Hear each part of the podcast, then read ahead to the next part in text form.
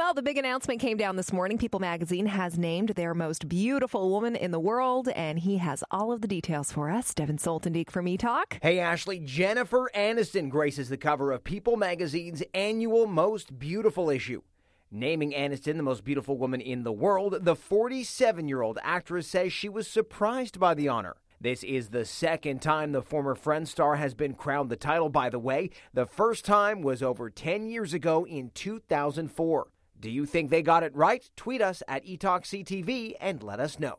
Next, Taylor Swift joined Vogue for a session of its online video series 73 Questions while giving a tour of her Beverly Hills home.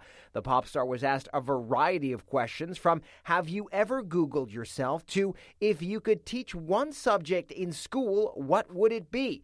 Quickly responding English. But the question that really struck a chord was what's the one thing you wish you knew at 19? After a deep exhale, Swift says she would go back and tell herself that she will date normally, but will become, quote, a national lightning rod for slut shaming. Yikes. And finally, Kelly Ripa is reportedly furious over the surprise departure announcement of co host Michael Strahan. So much so that Ripa was a no show for work this morning.